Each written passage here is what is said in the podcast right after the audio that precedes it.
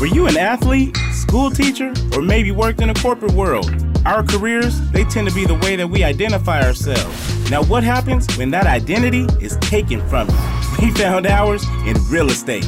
Now, let us help you find yours on the Free Agent Real Estate Investing Podcast, starting now.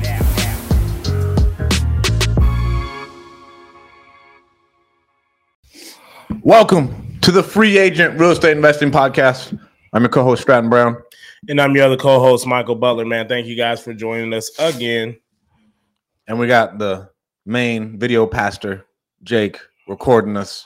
My man Jake in the back, My man- hitting us with the clips and shit. We couldn't get the camera though. So we I wanted to get a camera on Jake, and then I wanted to get I'm gonna get HDMI running into that. So we can so we can show so we can So show we can Jake sho- too. Yeah. Well, I I want to see ourselves. no. So like if we want to pull something up like Joe Rogan, but hey Jake, pull that shit up, and then we have something pull up. Pull that shit up, Jake.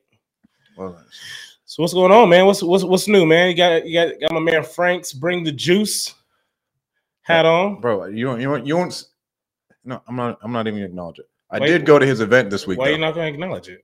I mean, I went on his podcast, but like you're saying, this cross advertising. Yeah, I mean, but he's doing his thing. He's Uh, Frank's doing his thing. He can He, fuck with the dogs. he fuck with the dogs. He fuck um, dogs, man, at all times. bro, his event this weekend was pretty dope. I seen it. It was pretty pretty sick how he how he uh he you talk about someone who knows their um They're fucking their avatar and Yeah. their and their audience because he played into that really well, man. That was awesome to see. He um, but the dude who so the die is life guy. Uh, I'm gonna get him on my podcast. This dude since 2015, all he does is go and sponsor drinking games at colleges and party, and that's his entire business. Is like the die is life game. That is his niche, and so the dude goes hard for a living, like hard. I was like, bro, I don't know if that's sustainable. Well, he's so he's 29. He's like, yeah, bro, I, this is my last year. Yeah, yeah. I don't know if that's sustainable. He was dog. like, this is my last year out in the field because like it's like every week. I think he's in Havasu for like a month, wow. just in Lake Havasu. So people like go out to go party with him. Yeah, like I mean, He's like, like, almost the he is the event. low key, I mean, he uh him and Frank got us like a table at whatever fucking like Vixen or some shit. Yeah. But like, I mean, the dude doesn't stop. The dude is nonstop, shotgun and beers, putting us to shame. Yeah, no, I'll pass. I, I let shit like that happen now. I mean, You can't shame me. You can't sh- you can't, shame, me, dog. I'm old and You wise can't now. Shame me, but You he's know only I mean? 29. So he's 29. He's been doing it since 2015. Like a really cool like uh business story of like, bro, he just started this because like he played the games. Like, yeah, like we're, we're gonna turn this shit up, No, and now it's like a multi-million dollar e-commerce company. no, I'll pass. You'll pass. Yeah, I'm not doing it. If I, if I was single, I think I would I would I would have signed up for it. Yeah, whatever. But that was cool. Knowing your avatar was cool. We got a meetup tonight. okay. Uh, Here at the hub. here at the hub. We got fucking 40 people coming. I don't know what I'm gonna do. Oh, getting your first deal. Yeah, There we go. there we go. I mean, we go. and there should be like 30 minutes. It's super basic. Like Mhm. all the information is out there. I'm gonna try and put it on a concise level. I'm like, hey, We're gonna try to make it. Um, what's the word we say? We're trying to make it actionable, actionable. right? You don't want to yeah, just give them the steps. Hey, go drive them for dollars. Like, hey, start cold calling this list, but like, don't give them the, the action steps or the actual formula to you know to be able Exactly. to take that down. So you get it's like a little workshop in a way, a little in depth workshop on how to really get a deal. That's awesome, man. Um, what what um what type of marketing you going you going to focus on? cold call. Cold calling, Yeah, cold call. obviously, Yeah, Obvi- I mean, if they want to door knock, they can door knock, and I think that's like solid for the pre foreclosures. Just getting Mhm. in front of people. Yeah, and we we have a proven model from someone else in the market who's killing it. I would be I would be um interested in seeing um if you guys are doing cold calling, um I'd be interested in seeing how people are doing with cold calling. Kind of what how how are you Slow tracking a little bit. how are you tracking your numbers, what those numbers look like, right? How many dials is it taking for you to get a lead? How many leads to get a deal or to get a contract, and how many of those contracts are actually closing? Um, so if you're actually someone that you know that cold that cold calls consistently, I'd love to be able to reach out to me. I'd love to be able to see some of your numbers for that. Yeah, it, but lately with everything that the fucking carriers are doing, everything telecommunications wise has gotten hard. But then even so, some of our clients have doubled down on cold calling because like what for whatever reason their PPC and direct mail is just like shit the bed. Yeah. And so we had one dude call us up the other day. He was like, I need five more callers. I was like, okay. You know, it's funny that you say that, and it's it's funny because as you talk to older investors, some of our OGs in the game and stuff like that, Um, one thing I think is super consistent. We talk about just um, being in front of people at all times and just not turning your marketing off. Um, I honestly think we're coming back around the corner where direct mail is actually going to start getting a little bit more popular um, in a sense of sustainability. It goes up and down. You know what I mean? Like you're going to have the moments you're going to take your licks, but it's just something about direct mail, man. I think like I personally have never done it consistently. Like I've I'd mail a list or like um mail people that I probably haven't got a hold of, but I haven't just like put my foot down and just been like you you know every month we're sending it sending it to this list, this list, this list, and this list. You know what I mean? For a year. For, at least at least for a year. Yeah, you know what I mean? And so one thing that I, I think I'm noticing the longer that I'm kind of in this is that the sustainability I believe c- comes from the direct mail. Like you can cold call and do all those other you know active marketing channels like that, but I think it's something to be said for having your postcard, your letter, or something on somebody's nightstand. And when their family goes through that house or whatever it may be, they come across one of your letter letters and say you're mailing twice a month or once a month for a year. They got 12 letters with your face on it. I mean, everything's a stool, right? Because Mhm. like, so you need multiple different streams of marketing. I was at lunch with a one a really big investor yesterday, and we were talking about it. I was like, well, I mean, yes, but there's a diminishing return on every marketing channel that you do, to where you just cannot squeeze any more juice out of it unless Yeah. you open up a new market, Yes. right? So, I mean, you could be sending if you're sending two mail to someone a month. I feel like that's just overkill, Mhm. right? Like, so you're you're legitimately you're diminishing returns and you're wasting half of your ad advertising spend. Okay. So, And- but then I, we can apply that with cold calling too, right? yeah. So I guess my pushback with that would be, um, it's one thing to just mass direct mail, but like, so let's just say something like with me, right? So with my data manager and stuff like that, I'm able to see out of so many records that we have, the numbers that we just haven't been able to contact after so many attempts, so many skip traces, um, so many different other marketing platforms. And so maybe I don't take a list of maybe 3,000 and now there's only like 20 that we just haven't been able to touch. Yeah, You know what I mean? Like I'm probably gonna oversaturate those 20 with direct mail pieces. that makes sense. Like, hey, just give me a call. Just give me a let- call. You letter know what I mean? "Hey, because I can me." send it once a month, but it's like, what's one letter? Like I rather that shit every time you go to the damn mailbox, you see me. Yeah, And so that's kind of the the concept of that one. If you're talking more probate, yeah, I wouldn't mail a probate twice a month. no. You know what I mean? Mail that once a once a once a month.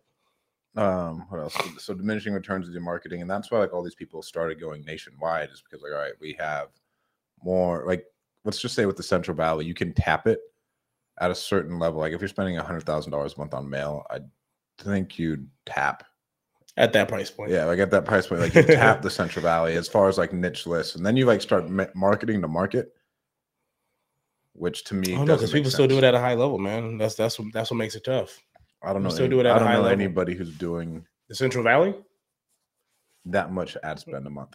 Oh, okay. I was say, I mean, you're getting you're getting five six deals here in the Central Valley a month. Like, you're, I think you're solid. Yeah, which is weird.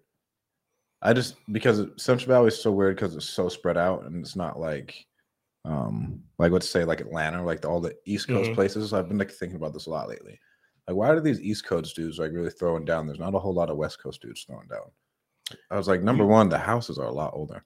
You know, I think a lot of it too is if you look at just from a wholesaling perspective here in just our market, we don't have people who are just strictly like all I do is wholesale. So I think what ends up happening is they don't have to like spread out so much because what's happening is with the amount of leads that are being generated and the deals that are being uh, locked up, you're either keeping them. So then you got people that may be handling, you know, they may get five wholesale deals a, a, month, but they're also they also got five flips going on a month. So from a from a grand scheme, like you got those, you got ten projects in a way, or five projects going on. You got your wholesale deals, um, and then from there, you're doing any type of Airbnb, um, any type of um, buy and holds that you may be doing. Like it, I just feel like if from there, people just start to uh, diversify, or they start to buy more property Our people grow out fast. Yeah. because Like- there's no need to just stay in wholesaling that long. I think everyone so far in our market, most people have a plan, and wholesaling ain't it. You know what I mean? It's like the entry point to get to where they want to go. And once they get to that point, they just start buying their own deals. Yeah, I mean, I'm like thinking about it truly, like all the people who are, let's say, like the people we go up to, hmm none of them have like at least just like stayed in the business and like treated it that way. They're like, okay, Mhm. well, I see this. The opportunity vehicle is better. Yeah, I hundred percent, and it what is. Like the opportunity vehicle wholesale, and they still amazing. have that that operation. It's Some, just it's just not to an extent that they're trying to fucking be the biggest one in in, in the nation.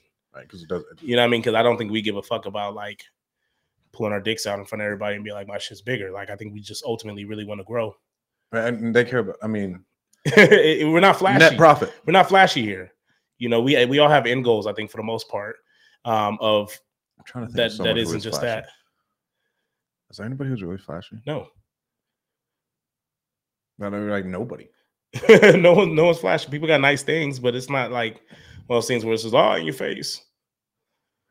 Yeah, nobody's really flashy, which is fascinating. Yeah, the East Coast dudes, because I was thinking about like, yeah, I mean, they do all these deals like every month, and at the same time, I was like, well, their price point is a lot lower, Mhm. and you're ripping off fucking fives. Yeah, we we were ripping off tens, fifteens, twenties, forties. Like you know what I mean? yeah. Like you, you rip off some pretty fat deals. Like we're ripping off twenties on JV deals. Yeah, piece. exactly. Yeah, you rip You know off I mean? twenties on So- JD, JVs pretty consistently. Um, so we got that. What else? Ooh, the Fed. I was talking to Michael Zuber. I don't know if you care about this, but the Fed only raised um, interest rates by 0.25, By point by a quarter of a point. Okay, which is Um, well, I mean, not which is, but like, like, what are you? The point behind that? You're telling me this because I, I was hoping, I was hoping they were going to raise it more just to kind of curb inflation. why would you hope that they're going to raise it more? Because when you raise the interest rates more, then like um, it kind of stops everything from going. Because not so many people are buying. Yeah, because I mean, right now, like everything's fucking running. But away. you're an investor, so why would you want? Why would you want prices to slow down? Bro, inflation's not because I care about the value of the dollar. I care about the value of the houses that you own. Eventually, I, I'm not trying to be in fucking Zimbabwe, bro. To where, so my best friend's dad Mhm, went to Zimbabwe for a month on a hunting trip. And He was like, overnight, the Zimbabwe dollar went to nothing, and they would they would give me everything they had for one American dollar. I mean, I feel like that's that, I mean, that's like hyperinflation. but like the value of a dollar, like look at look at the Russian ruble after everything that happened with Ukraine. uh, well, that's too deep, bro. I, I don't, I don't know none of that shit. So, All it- I'm saying, for example, for you, in- I don't even to- wanna talk about to that shit. zero. It went to zero. but what does that mean? that like your currency is stalled and you have no monetary like you can't do anything so even your house is like it's so it holds no weight there is no value in the currency But someone can still buy the house, and the house went up in value. So how do I what, with what though What do you mean? Somebody qualifies for the shit. Our problem with our inflation, not in, uh, inflation, but like the, all the appreciation that's going on right now with all these houses, it isn't because fucking. It's because everyone's making all this damn money, money in SoCal and shit like that. And they're selling these million dollar houses and coming down here and paying six hundred thousand dollars for a four hundred and fifty thousand dollar house because the shit looks like a mansion compared to what they sold. But they, but they're cash heavy. yes and no. So like, I don't get like how that hurt, how that hurts. i mean but like this isn't just houses bro i'm talking about overall economy. I don't give a fuck about everything else. I'm talking, I care about real estate. you gotta start paying more attention I. I really don't give a shit about gas prices. I don't give a shit about the price of milk. I, I don't care. Like those, like I don't worry about those type of problems. Like that's the shit that keeps you fucking worrying about that shit. so it's not worried about it but i think it helps you make educated decisions as you move forward On what to invest in. yeah i'm like what and what you want to actually do and so interest in rates going up higher makes it easier for you to invest on what? Because right now we invest a lot in real estate. and so it doesn't it helps me analyze what is to come like is a recession coming right what what is going to happen moving forward that's why like i pay attention to like financial news i'm not paying attention to like the news news Okay. but like i'm paying attention all right like so what is the outlook what do i see that is going to happen so i can place my bets in whatever i want Okay. And so with the interest rates going up higher faster, are you i predicting see a there's- i see a recession coming you see a recession in what terms? overall So then what's the whole thing when you talk about and I don't again, I don't know a lot about none of this shit to be honest with you. I just kind of just do work. Um so I guess that's kind of the question. Like I'm not ahead of the eight ball when it comes to stuff like that. So all I know is that there is an inventory problem, right? Mhm. And so when you talk, when the rates go up and then like the mortgage rates are not so many people expensive, can qualify for something good because Yeah, the houses because- are outpriced at well, that point. exactly now right? your interest rate's a little bit higher the price is still the same then it'll eventually fucking flatten out So, I, but like to me, that's not a recession. Like people aren't losing anything. You know what I mean? Like it just means So, like we but, uh, stalled out as a market, So and like I mean, shit got to start to drop. It's still like it's not going to be like a fucking depression. It's not going to be 2008, but like the economy will slow. which is fine. I, but I don't think that's like a. I don't think I don't feel I- like that's. I I- I don't feel like that's a recession. Like you know what I mean? Like right now, people already can't buy houses because there's not enough houses. So now, then what happens? The interest rates go dumbass high, and so then people can't afford some of these mortgages, which they won't get qualified no more to buy them. Well, fuck, we got the same problem. They Well, can't buy houses equity goes away. if you like, the- buy it at the end. So like let's say like all the prices drop. The Mhm. one thing that you get with buying with all this appreciation, all it is Mhm. is fucking equity. Yeah, You can't spend your equity. no, So I mean you can spend it fast, but I mean right, like you, you, can can't say one day I'll spend it, and then yeah, but you could spend it. You can spend it eventually on a house that you never plan uh, on a house that you pl- probably plan on never selling or something like why wouldn't Right, you that take the matter. equity out of there buy more houses or buy more invest in something because That even if it depends on like what you're trying to accomplish. yeah 100% because even if the equity goes away like maybe maybe i got a $400000 house and it praises for 700 at this point in time right because i bought it a long ass time ago It probably did. and you use that fucking equity and you just start buying a bunch of other houses and now you say have $600000 out right You're Eh, fine. Huh? You're, You're fine. fine. because you're not going to sell that house. So the only how it really hurts me, I actually got that HELOC at a really good rate, right? I don't plan on selling this house, so I really don't give a fuck what happens like with that gap. And in it's there. not really I mean it's for because so you have investors and then you have like consumers. Mm-hmm. Oh, it hurts consumers 100. percent You know, like cuz like you got to con- If you don't know how to maximize a dollar, yeah, but I mean but like the consumers are the majority of the economy, yeah, not the investors. Mhm. So you got to think like okay, what are the consumers going to do? Like what when something happens to the consumer and they pull back or they see one thing or another, they're gonna go rent. Yeah, well, that still is the majority of what the people in America are going to do. which tells me that even though you foresee something like a recession possibly happening, that tells me as an investor that I should probably buy more because people are going to get have- priced out and they're Or have more dry anyway. powder.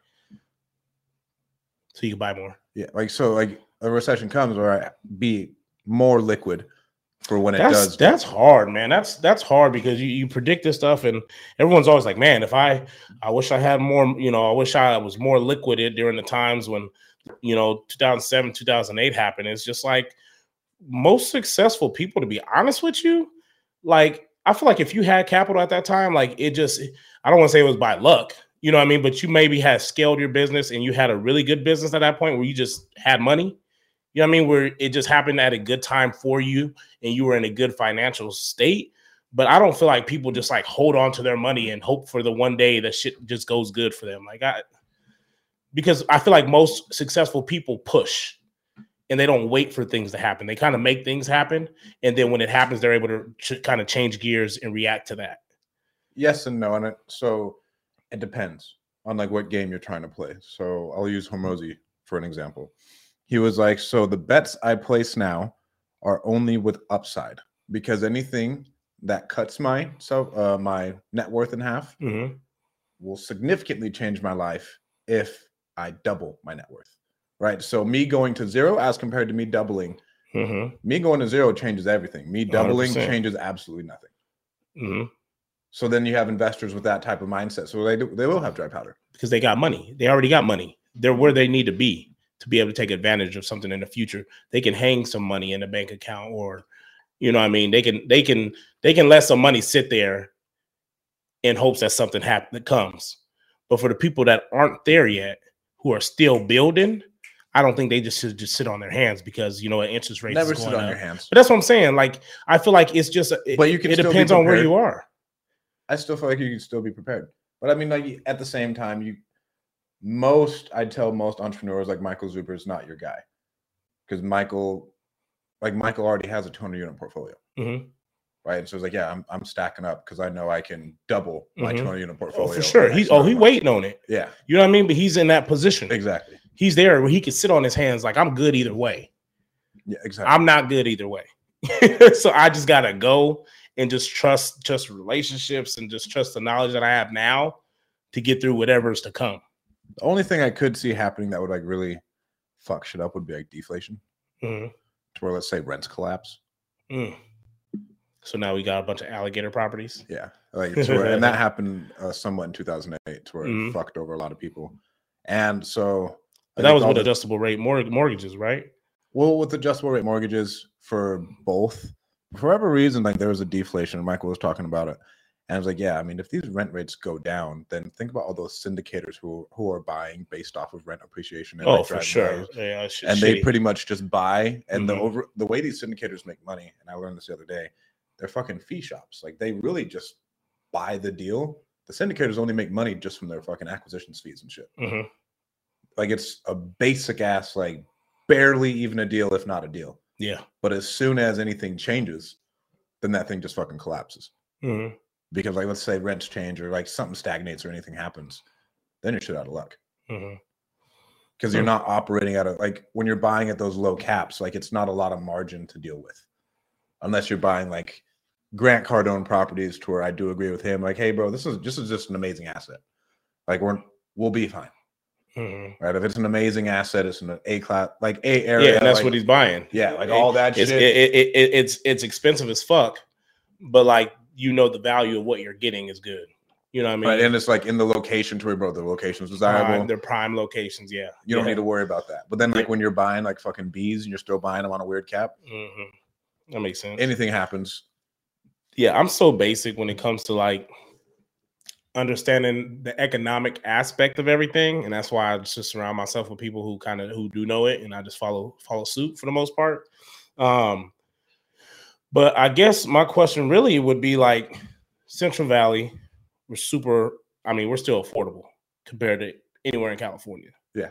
right, and it's and it's and it's one of those small cities that that's aiming to be a metro city right and so when we start talking about recessions and we start talking about um you know price points and all and all this stuff right i'm not going to be politically correct with a lot of it but um i personally just don't see that changing i feel like we can only continue to go up even though it feels like it's hella high right now based off of where we were i mean bro i just seen a deal go out fucking in southeast fresno or southwest fresno for 155 and just two years ago bro i was sending them out at 110 And You know that- what I mean? and that was a 60k spread and that you you you know what I'm saying? Like like that was a tight deal getting sold at 110. So and and when I looked at the numbers, like bro, like it wasn't. It'd be a good like rental. It really didn't need a lot of rehab. I So- wouldn't. Um, I wouldn't be worried as far as central. I'm thinking like American economics. I'm not I thinking don't like. give a fuck about America. I care about where I'm at. So I don't. like and that, and that sounds selfish, but that's where my money's invested. So I care about my like here. I, and I guess I think American economics is weird. Like we're in a couple different things to like, Mhm. like know like hey, what's going on here? What's going on Yeah. there? But as far as the Central Valley, I don't see it being a massive downside. Number one, just because like let's say we have all these transitory people coming in, for lack of better words, like people coming in from the north, Mhm. the south, move it in, that's fine. If the only crux of Fresno, like like growing more, is that it's does not have a solid middle class workforce. It is. I always say Fresno and the Central Valley is the downside of capitalism. I mean, Amazon building a brand new workshop out the 180 and one uh but like we need a lot. Like you know, like we need we need a lot of Yeah. new Amazons to come in to make I it. I feel like Amazon's the same as the fucking GM. yeah, talk about like Detroit and places back east. They got GM and they got you know all these other and those are big cities like Detroit and shit or Michigan or whatever wherever it's at. Like Amazon is the equivalent to that. And we have two two distributions. We have one distribution center and we have another one that's being built there's still on like not a whole lot 41, of middle class 41 jobs. acres. Like I mean, you can't get a job paying you, let's say, eighty grand a year. It's hard to get a job that pays you eighty grand, hundred grand a year out here. School teachers. How much do school teachers make? Yeah, about around year about year six, seven, you're around 80 grand. Six, seven, eight. I mean, I'm I just mean, saying that's middle class education, 80 bro. That's that's we we got one of the biggest school districts in California. We're, we're the second biggest school district in California compared to LA um, Unified. Los Angeles Unified School District is number one, and Fresno Unified School District is number two in California. I So if you talk about a there as middle class- I feel like the teaching profession is middle class. Okay, there's one job, Nursing. two jobs. Well, fuck, bro. That like that's the Central Valley, hospitals and schools. No, I feel like we're overpowered by middle class jobs. I feel like there's not nearly enough. Tell me what you think. I'd like to know what people think because I, I I think if you talk middle class, I think the Central Valley is fucking smashing when it comes to middle class. I don't think there's a lot of opportunities to be a part of the one percent though. Um, I mean, if you're a farmer, and even still being a bro, you know how hard it is to be a farmer in the Central Valley. Hey, With all- farming, we do we do supply a lot of the uh We supply all of it, not some. To supply- the to US. it, yeah. So I mean, I guess I mean, so if so, so if you're telling me to power fucking the Central Valley, I think it's fucking phenomenal. If you It's talk about opportunity here, it's fucking awesome. It's consolidated. Okay. You can't tell me it's not consolidated because like In what aspect? You gotta, the farming, like the farming opportunity, Mhm. it's consolidated. to a certain few people, yes. but there's opportunity. I can't tell people how to network, like, but the opportunities there. The difference is at that level, if they don't want you to play the game, you just don't play the game because you don't know how to. Because they can just fucking not let you. I mean, like it's not like, hey, yeah, I'm gonna get into wholesaling. No, or the fucking wholesaler can outspend you and bury you over nine years. No wholesaler. No, no wholesaler is going to like target you like that. When it comes to real money, Mm-hmm. and they can, like, it doesn't matter. Like they can do I, it feel for like years. I feel like time. it starts like I always feel like it starts somewhere else, and it it, it triculates into those little spaces. what starts. I just feel like like any type of like relationship wise, like same thing you can say the same thing with real estate. Like how do you go from like wholesaling to flipping to eventually getting in and developing motel conversions, hotel conversions? Like at that point it becomes relationships that you've built throughout the years of building other businesses. Yeah, but that We could talk about the Armenians here in Fresno. Right? Armenians, I mean you talk about relationships, right? yeah, they run they shit. they run shit. They run shit. But how do they get to that point? Relationships. You go to school with any Armenians? no, I, bro, I grew up in Salt Lake. You went to Bullard, you went to you went to school with Armenians. So I mean, there's opportunity there that you know someone that knows someone that like the opportunities there is all I'm saying. I don't think I don't think you're just completely So- blacklisted, but I think if you're intentional with how you grow and and, and the relationships that you build, then I don't think that, that it's impossible to break into some of these. Uh, break in exponential growth no like so like let's say emerging markets mhm, like when you talk the only way you're going to become a one percenter is you break into an emerging market and you write it. Mhm. so tech the reason you become a one percenter is because you create your own emerging market and then you go and you take it from there. Yeah, you're not reinventing the wheel when it comes to ag here in Fresno. right but i mean Valley, yeah, so like you're not reinventing the wheel creating a new market. The reason people love crypto is because it's a new market hmm and there's so much upside that hasn't even been created yet and everybody sees the trajectory. Hmm when you get into farming, like you're not going to create a insanely new market, right? You're No, going to get into not. it and you're going to be there. but but I feel like the risk is lower because it's already Bro, established. farming's a lot of risk. No, no, no. I get that, but if, when you break into it with the right people, I feel like it's different because essentially it's like a mentor. Yes. And so here's here's what I'll say: farming is a lot of risk. Uh, we went and we were looking at, we went and pheasant hunted up at this place in Nebraska, and we paid the dudes to go out there, and they have several thousand acres that got demolished by a snowstorm for Mhm. two years in a row. O's Mhm. two years in a row, like how many acres like thousands of what? of different farming crops. Oh, they made money off probably the last ten years.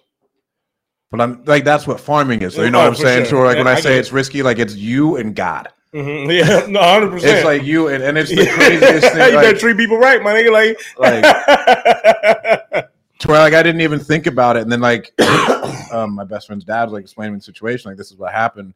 And he was like, Yeah, so it's been like two years since like they've even like made a penny and they've had to sell cows.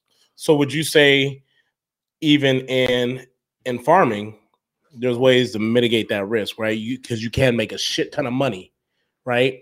Now, what do you do with that money? Are you going out and, and flexing on everybody, or are you going out and you diversifying a little bit for when I God think- does decide to fuck you over? I mean, most experienced farmers do that, but I mean Most experienced investors do. that. having three years of reserves is pretty fucking wild.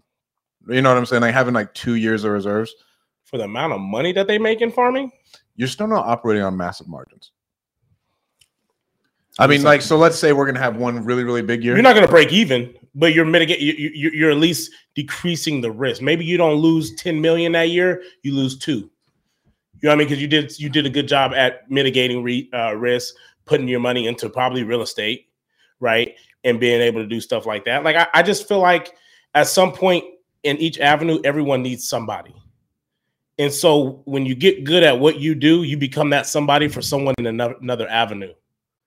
So like me doing wholesaling and then my partners doing flipping.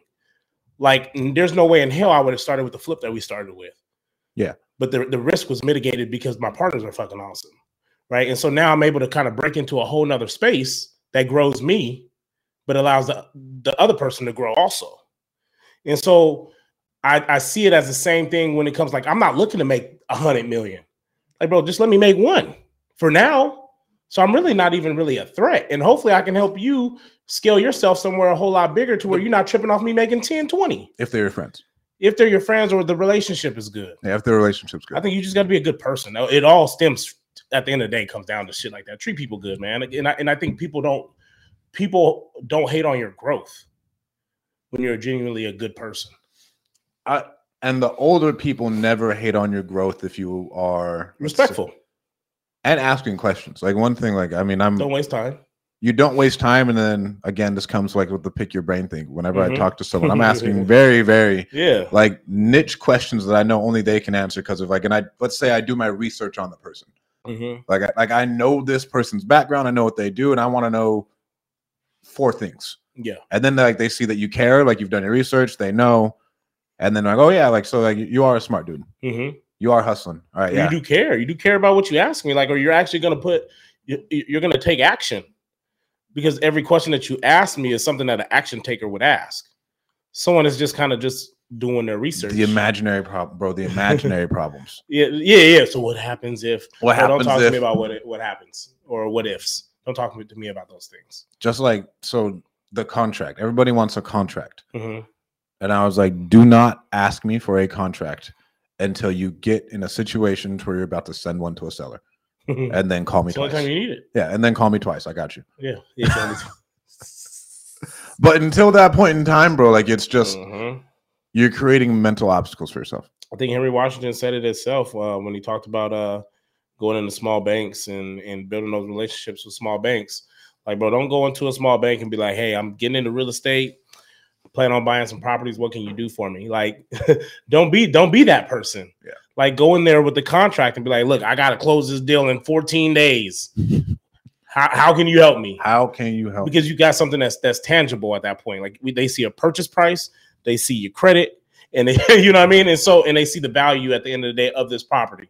So they're going to be able to actually give you real information that's going to help you move forward compared to you coming in saying, "How could you help me?" and you don't even have a deal for them yet one thing the dude did say like it doesn't work with California banks. Henry's like, yeah, it's gonna be a tough time. I thought that was interesting. Um, but we have people who do use um who do use small banks. But at the um, level that he does, oh, no, no, oh, bro, the hundred percent, the hundred percent shit is fucking wild. To be honest with you, when he said that four percent, he dropped, hey, he dropped some fucking value in that damn meetup. I feel like unless you were at a certain point, you probably don't understand like how big it was. But to have hundred percent and eighty five percent, like I'm like, man, to get hundred percent at four percent interest. Like, bro, that's wild. Bro, they love you. They love they love you. you. He, he, he probably need to put a ring on his finger to let them know, like, like, bro, I'm taken by by this bank. Like, can you be? What can I do for you, Henry? Can you beat four percent?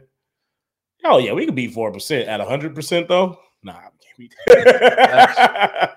that is um, and like, bro, he gives that information for away for forty dollars. Yeah, that's how much his courses are. Forty dollars. Yeah, yeah, I seen it. It was, it was, awesome, dude. It was it was awesome. And let's not talk about how great his uh, social media content is, bro. That should be having me dying every day. see the one dude walking down the steps with the fur coat on and shit. I didn't see that one. it was hilarious. It was like pretty much uh, um, walking out of the uh, walking out of the title company or um, from the closing table, and it was like with like seventy thousand dollars uh, when you use other people's money. So basically, it was a BRRRR property that he went and used someone else's money, bought a house, refinanced it, paid his lender off, and fucking walked away with seventy thousand dollars. So it was just like you know, you feel like you know you the shit. You know what I mean? I didn't spend no money and I made seventy and I and I bought a house. Yeah. And so it's the dude walking down the step, the courtroom steps with like a fur coat on, but like a Jheri curl on. it's like how I feel walking out of the title company when I made seventy thousand dollars using someone else's money. Real estate is the only business you can do that in that time frame. Because mm-hmm. like you can go One thing I've been learning a lot about lately is like raising capital for your actual business. It's a real thing. Like like raising like real cash. But then like, okay, like what's your time turnover? Like all, all this other things. Because most people do things with other people's money. But then like a BRRRR project, I would say like let's just let's say 18 months max. That's fucking long. But still to use someone's money and make seven thousand dollars in 18 Mhm. months max is still pretty crazy. If I mean the I'd say the number one thing is deal flow. Yeah, no, uh, no. So I would say that's the number one thing I took away from it. Like it, it- like, and that, and he did a good job at explaining that though. Um, that he's able to do that because he consistently gets deals. Yeah. He's consistently marketing. He's consistently um, locking things up. So the deal flow is there. And so then from that point, that's where the relationships with small banks take place. That's where raising private money takes Well, and you're keeping the money working. you're keeping the money working. Because one thing that I can tell you that I focused on before was I was like, okay, I'm gonna start raising some private money. But then I'm like, okay, you raise this private money, and it's like, well, where the fuck are you gonna spend this money at? So like, I feel like early on, you you you'll tend to try to move faster than what you should be because you you do you see a lot of good examples of where it gets you, but it all starts with deal flow. But you always so shout out Pace. Man, I feel like we shout out everyone else but ourselves. He just posted this on his Instagram the other day. He's like, raise private money before you need it. Well, hold on. Thank me Well- later. Well, we learn from everybody. but we learn from everybody though. Like like like we shout people out that that's been like that that that's helped us in our growth. So I get that this is a podcast that we give to our fans, and yes, maybe it's a brand thing that you're supposed that we do or that you want to ultimately do. But we'd be lying if we sat here and act like we figured all this shit out ourselves. You know what I mean? So my thought is we shout people out on our podcast because they they've brought us tremendous value. Legitimate value. You know what I mean? And so people have to watch this to find out who brought us value. And in return, bro, it's it's there's just levels to it, bro. Go watch the same shit that that we watched. Anybody that asks me about wholesaling, I tell them, bro, go watch what Max Maxwell shit. Do Max Maxwell need any more people subscribing to uh any of his more his shit? No. No, but he was a tremendous value to me. And I tell you, don't go watch his new shit. Go back on YouTube and filter that shit to some of his first videos and watch number one through fucking whatever. Yeah. You know what I mean? Because Max Maxwell's early content with him still going on appointments was fucking phenomenal. He's bold. as- Like you think, but he bold as fuck for bringing a fucking camera guy on appointments. Yeah. He bold as fuck for that. And tell him too. That's my camera guy. You mind? No, you good? I mean, you bold. I- I feel like we if we did that here, I feel like people just aren't that lax. Uh Like if I if I brought Jake with me I think I could take Jake with me. to like you know, I mean, you know the seller. Like now we'd know the seller we want to do Yeah. it. You take it with a fucking cowboy. Yeah. Yeah, with the camera, like I was trying to document everything, let people know that this is uh you know it's a real thing, that we actually help real people. The service that we provide is a real service, it's a genuine service, and we want more people to know about it. One thing, I mean, the cops pressed Jake when we were down in Bakersfield. Fuck about the cops. I press cops. Bro, those motherfuckers. Who Who the fuck are you? Who the fuck are you? What's up with this camera? Like, hey, that's my camera guy. Oh, oh, oh. You know I mean? I guess so. Like the code enforcement dude tripped out, Yeah. and then after he tripped out, then the cops tripped out. Uh-huh. And like, sorry, man, we've got people following us all day. Oh, Just- you thinking it's the news? yeah, I get Jake like a press badge, bro. Like give him a little, little press badge on his I got some good news on that Bakersfield house. We should be able to make some money. You gonna sell it? Um, we'll fire sell it. We should get it like a decent amount. Shout out um Henry, our Okay. fire restoration specialist. Okay. Okay, here, so here's a tip for you. This is a tip that Jason gave me when we were at dinner with um Henry. Because I told him about our whole shit. He was like, bro, get a private adjuster, like for this shit. Henry Resendez. And I was like, bro, he was like, use Henry. I was like, yeah, I got fucking Henry. Like- Yeah. I talk to that motherfucker on IG as I every hear- As day, soon as a fire, I'm like Henry, Henry, right? And I talked to this. if you guys got a fire issue, bro, call Henry Resendez. Ah, what's his It's IG? fucking- what's his Pull up fucking his IG. Instagram there? Yeah, let me pull it up. It, it does us no justice to sit here and shout my man out and not have his, his third something construction. Let me see. This is important here. We got Henry. We got third power construction, fire and smoke damage, smoke claims specialist. His Instagram is Henry Resendez three. So at Henry Resendez, R E S E N D E Z three. Hit up my man if you guys got any type of fire damage. Um, you need any type of um, claims, any any type of thing that regards smoke and fire, hit up my man. So here's what he did. So uh, we're at dinner, Yeah, and that this is what this is why networking is so important, and like telling people number one, really about your fuck ups, yeah, yeah. because everybody else fucks up too. and Someone's then been they- there. Yeah, someone's been there. Because like, yeah, bro, here's what happened, blah blah blah. And Jason's like, oh, bro, you need to get a private adjuster. I was like, why is that? He's like, because they'll combat the fucking insurance company.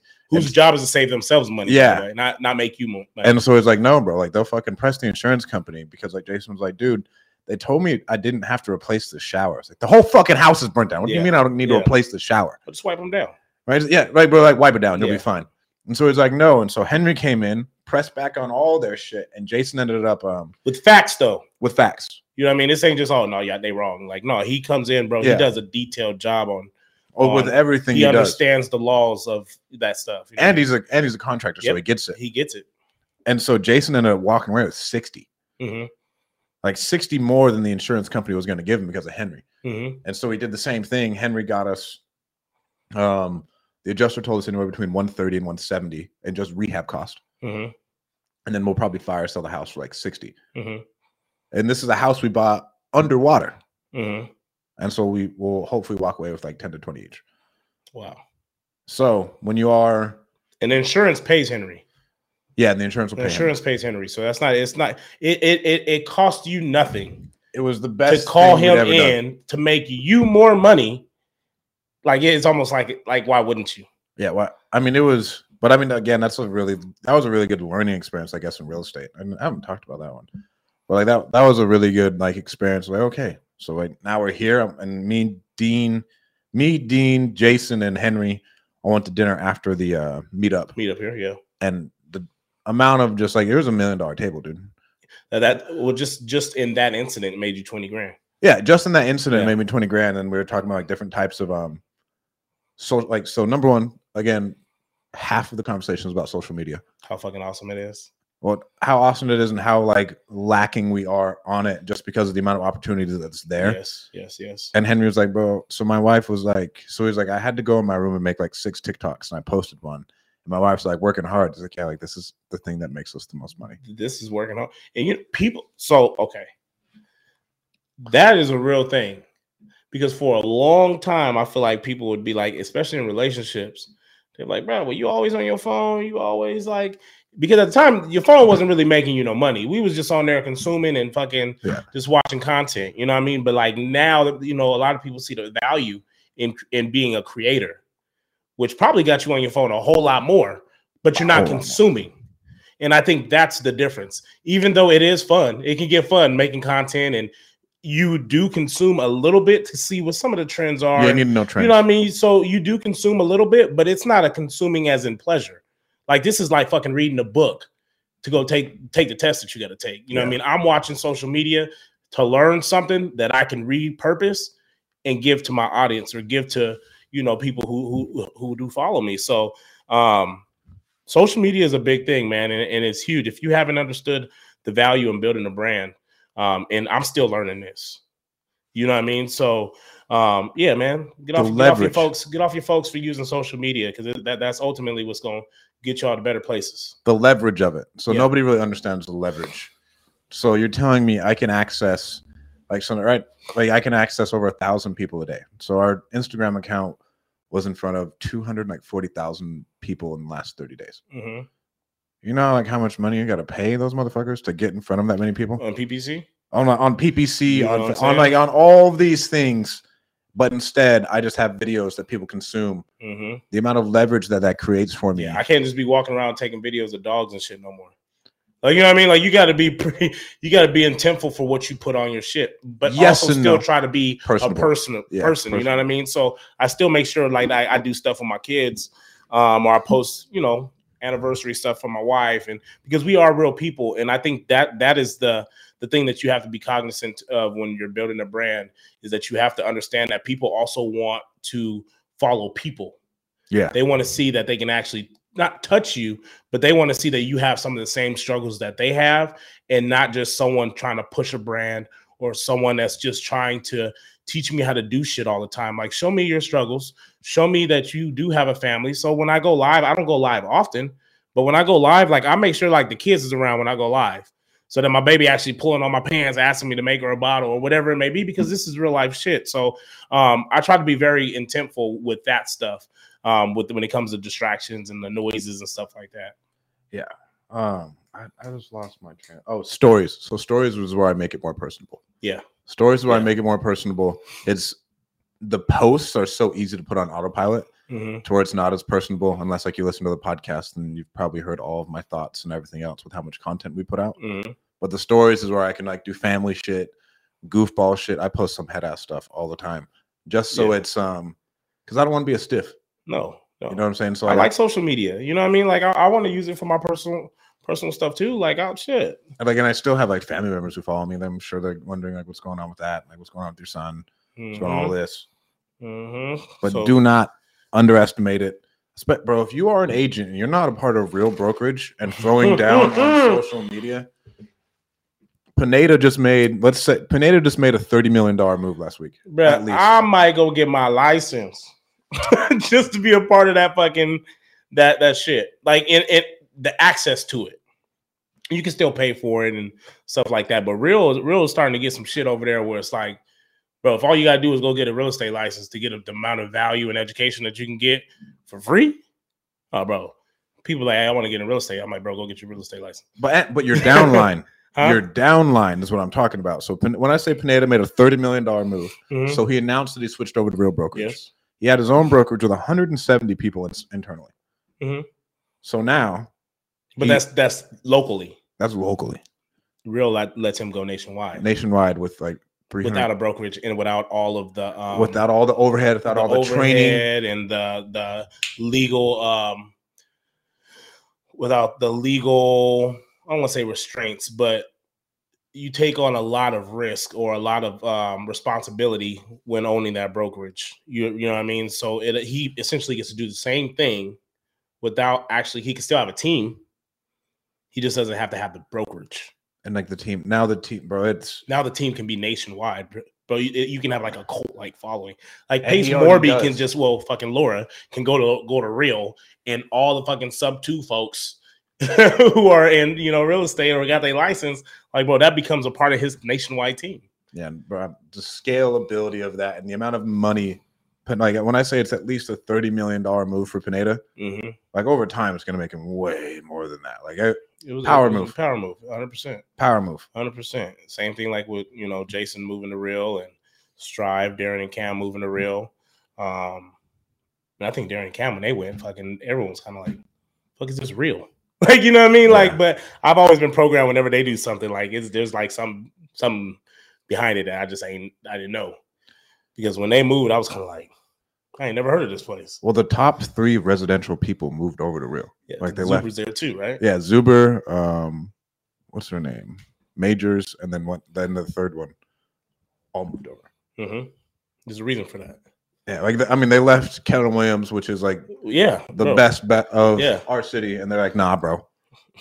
Well, and, and I think that's what made it powerful is that they left Keller Williams. And so it was like people don't just leave Keller Williams. Like, you know what I mean? Like they do, but like the caliber of teams that was leaving was like Yeah, there's there's some shit here. You know what I mean? And then as time started going, I think after like Darren and Cam had went there, I think probably like two weeks later they went uh, they went live where they became um they went public, Oh. real. And I was like, oh, power move before they even went public. You know what I mean? So and um, so Grant Cardone did the same thing with EXP, and I mean, again, power move. mhm. He did he did the same thing with EXP back when EXP was smaller. Like as it was like on the way up, he's Mhm. like, I'm with EXP. I guess that motherfucker's got his real estate license. I don't know. Like But, probably, hey, you sometimes you gotta do what you gotta do to be a part of some good shit. All right. That's why I said I might get my license just to be, you know, you get started getting ownership and uh and I think that was the biggest play. The, the big play, obviously, their there's a lot stock shit- options were pretty solid. huh? There's Their stock, stock options. The ability to create as as realtors, you don't you don't have a retirement unless you build it. And when, let's be real, a lot of in a lot of real estate investors weren't in. A lot of real estate agents were not investors None of which blew your mind. Yeah. Right. And so that's what opened it up for a lot of investors to go get their license because there's a huge niche there. We need to teach these people who do real estate transactions for a living how to do them for themselves and create some type of wealth instead of helping everybody else create wealth. Well, and not have to work till you're like And not have to work to you like seven oh, in, in, in, a, in a job or a profession that doesn't give you a retirement. at all. I mean, you you're just a glorified. I mean, you're just a high level salesman Yeah. or you know, high paid salesman. You know what I mean? And so by them being able to do that, I lost my goddamn train of thought. by them being able to do that, um, that's where real kind of helped out because now you're able to get uh, um, stocks in that in that um, brokerage, Yeah.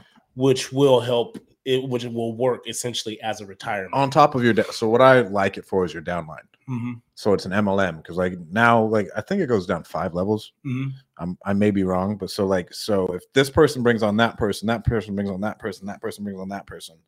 So it's probably only three. Oh, so that's bigger than your team. Yeah. So like so you bro, can have a big ass team and fucking kill it. bro, But if you got three saying. extensions to your team, Yeah, like you are. Woo! Woo! When I say that's like a real like money play, dude, and then Yeah. you get you get cuts from all of their transactions. Hmm Now that's what really really starts to be like, oh my god, that's the powerful shit. Wow. Okay. Um. Well, shit. Where we at on time wise? We got four minutes. What was the Mm, last four minutes want to talk going. Oh, I got some shit. I, I'm making a reel about that Kim Kardashian phrase that people aren't gonna get happy. up and get up and go work. Yeah, I mean, I, Hey, Brad. Hey, that's the start of it all. How you gonna hate on it? Uh, bro. All right, so How you gonna I'll say it. it, I'll say it right now. I'll say it right now. All y'all out there getting your backs blown out for free. Kim K, like no matter what you say, I don't see anyone else who's parlayed what they've done Into what into she has. billions. yeah. You can say, "Oh, get For your the ass family though. for the For the family." family. Like, so you can say all these things. Like, even with Trump, bro, no one has parlayed what Trump has parlayed into Yeah. what he has. Yeah. You can talk all this shit. Oh, he inherited some money. You No. know, anybody can. I'm not gonna say anybody can inherit money, but like anybody can inherit money and not do shit with it. not do shit with it. And so like you say, oh yeah, well Kim Kardashian got she was born rich and then she got famous off a sex tape. Bro, plenty of people make sex tapes And nobody and nobody gets rich. Nobody get rich off Nobody and nobody gets rich. But for her to so what made her rich though? Like you know what I mean? Like what like what made it what made so she get the sex tape? I mean, yes, it's with Ray J. So I mean you got well, I mean, she really wasn't nobody really at the But time. she wasn't like anybody at the time. but Ray J was. But but let's be real. Always punch up. We, but we got a lot of basketball players. We got let's use my man over there and uh, that was in Cleveland. What's his Tristan, whatever, that just had this baby with this one girl, and now you got to pay like sixty five thousand dollars a month or something like that. Um, so like girls get knocked up by like rich niggas all the time, right? But the glow ain't like that. No. I mean, bro, But you- Kim, she didn't get knocked up, but she made a sex tape with a rich nigga. And what has that become? And that, and that blew up. Like, what did she- she? she what didn't- she do different? Because think about it, the, girls that's that's that's be sleeping with some of these pro athletes, and then they get this child support for this next eighteen years. Like that's low key small play because Kim didn't even have a baby by him, and, and, And- made more and made more off of it. I mean, what is she? I think like is does she own Skims? Yeah, I'm pretty I'm pretty sure Skims is worth a billion. and I think she got a percentage of of Yeezy. Right, so she has a percentage of Yeezy, Mhm. Skims. She, I mean, even people talk shit about her being stupid. Like, bro, she talked to the president about prison reform. Yeah. she talked to Donald Trump about prison And reform. she got actually people released. from yeah, prison from with- prison. with, that. Yeah, so I mean, okay, that's another parlay. So like, all you guys are she saying, had a oh, good she, team. she had a good team. You guys are saying, oh, she was born rich. Oh, you got rich off a sex tape. Like, all right, let me see your OnlyFans. Like, what- like, what are you doing Mhm. to parlay like what you're doing to turn into Kim? And her sex tape wasn't even that, that like that awesome. So Right. it wasn't even like she like Like, it wasn't. You know what I mean. It, was, it wasn't even like she was on there and just like oh that's she the best ever she the goat. You know what I mean? right, it was. Like, she she just turned the best profit off of it. Her marketing, her marketing, and the spin off of it. But she and hey, building her fucking brand. So I don't want to hear any of it all hey, saying, "Oh, Kim, like you're just get up and work. You inherited all this money." but she- I don't. You having sex with your husband for free every day, yeah. That broke-ass dude down the street every day. That bum ass dude you've been talking to Oh, for four man. years every day. Hey, you better, hey, you better watch out. You're gonna set a lot of people up. There's gonna be a bunch of sex tapes out there with people that shouldn't be sex tapes, bro. You Just people- trying to blow up. You- hey, no, you about to have people out there getting divorced, bro. people getting trapped in the sex tapes. People out there doing things they ain't supposed to be doing. It's bro, it's irritating though, because everybody's like trying to attack her, and like, yes, I mean, I have no reason to attack, but like you, I Is that what that meme is? huh? Is that what that meme is for? Like, is they get up and, and go work? So everybody's coming after her for it. Oh, I thought it was more like when I seen it, I'm like, get up and work. I'm like, yeah, she got up and work, made that sex tape, bro. She's set for life. Like, Bro, and I'm she I'm fucking thinking, worked. I'm thinking they just motivating people to like go find your niche. no, bro. Like I've seen several different people like post like, "Oh, how could she say this?" Blah blah blah. Get up and work with like their eyes rolling and shit. Like, what? What do you mean? Like, what do you? I mean, so like the she actually legitimately laid out a path for you. Mhm. All these other fucking people with picture pictures of their feet on OnlyFans laid out a path for you. Like you bitching that they make money, but you don't. they say it all the time. Everybody can. Everybody. Here's the thing. There's a there's there's a roadmap to success. There's people that have done it, and all you have to do is do the exact same thing. Jason said it perfectly. Like I- Henry, I think said it too. I didn't try to put my own spin to it.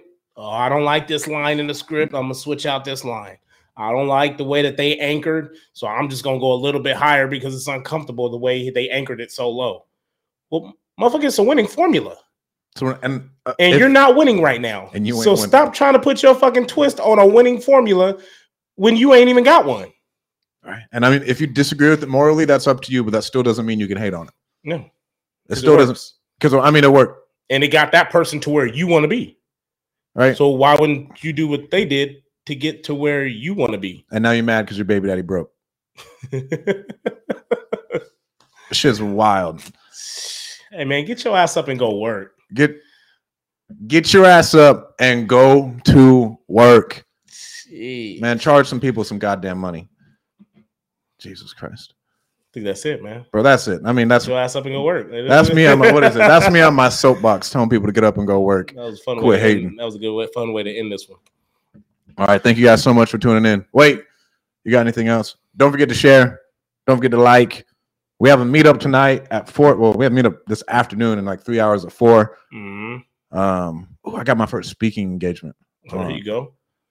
out in at an event in Utah on March 28th. Hit me up if you're interested. For sure. We got the winning mastermind out.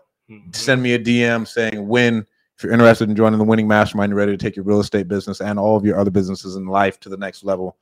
Let's do it. We got a 16 year old making thirty thousand dollars. Well, sorry, 17 year old made thirty thousand dollars off his first deal. That's awesome. Uh, me, it's pretty simple, man. It's the same thing every, every time.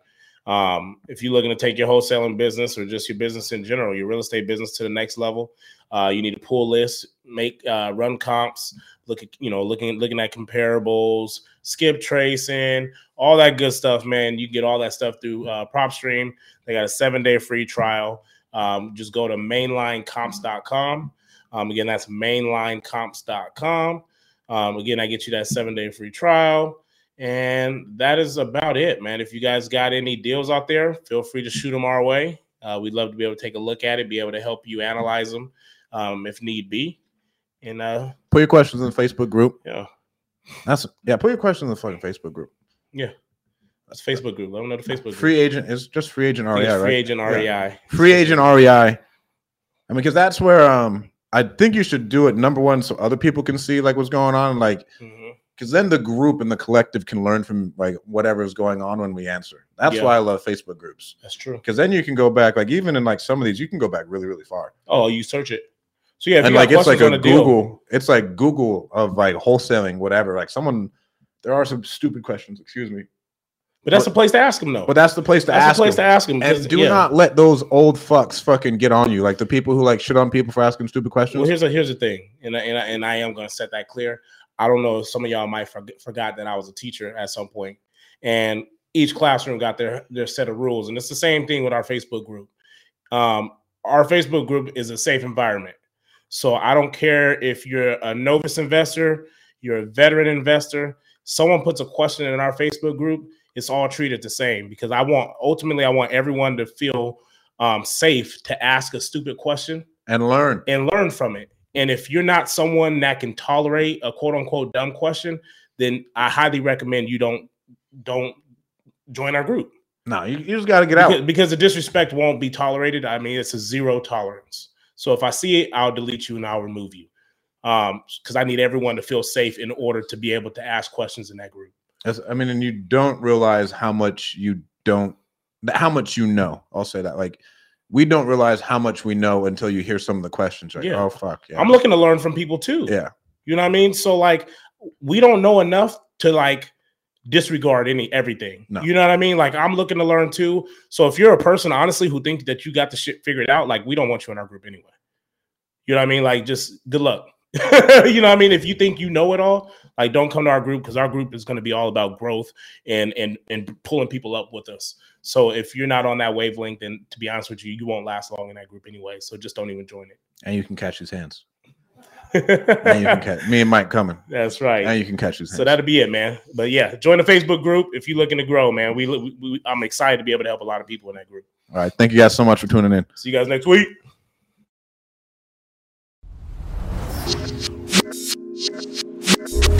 Thank you for tuning in to the Free Agent Real Estate Investing Podcast. Don't forget to give us a five star review. You would like to stay in touch with Stratton and myself, follow us on Instagram. And please be sure to subscribe to our Free Agent REI Podcast YouTube channel and give us a thumbs up.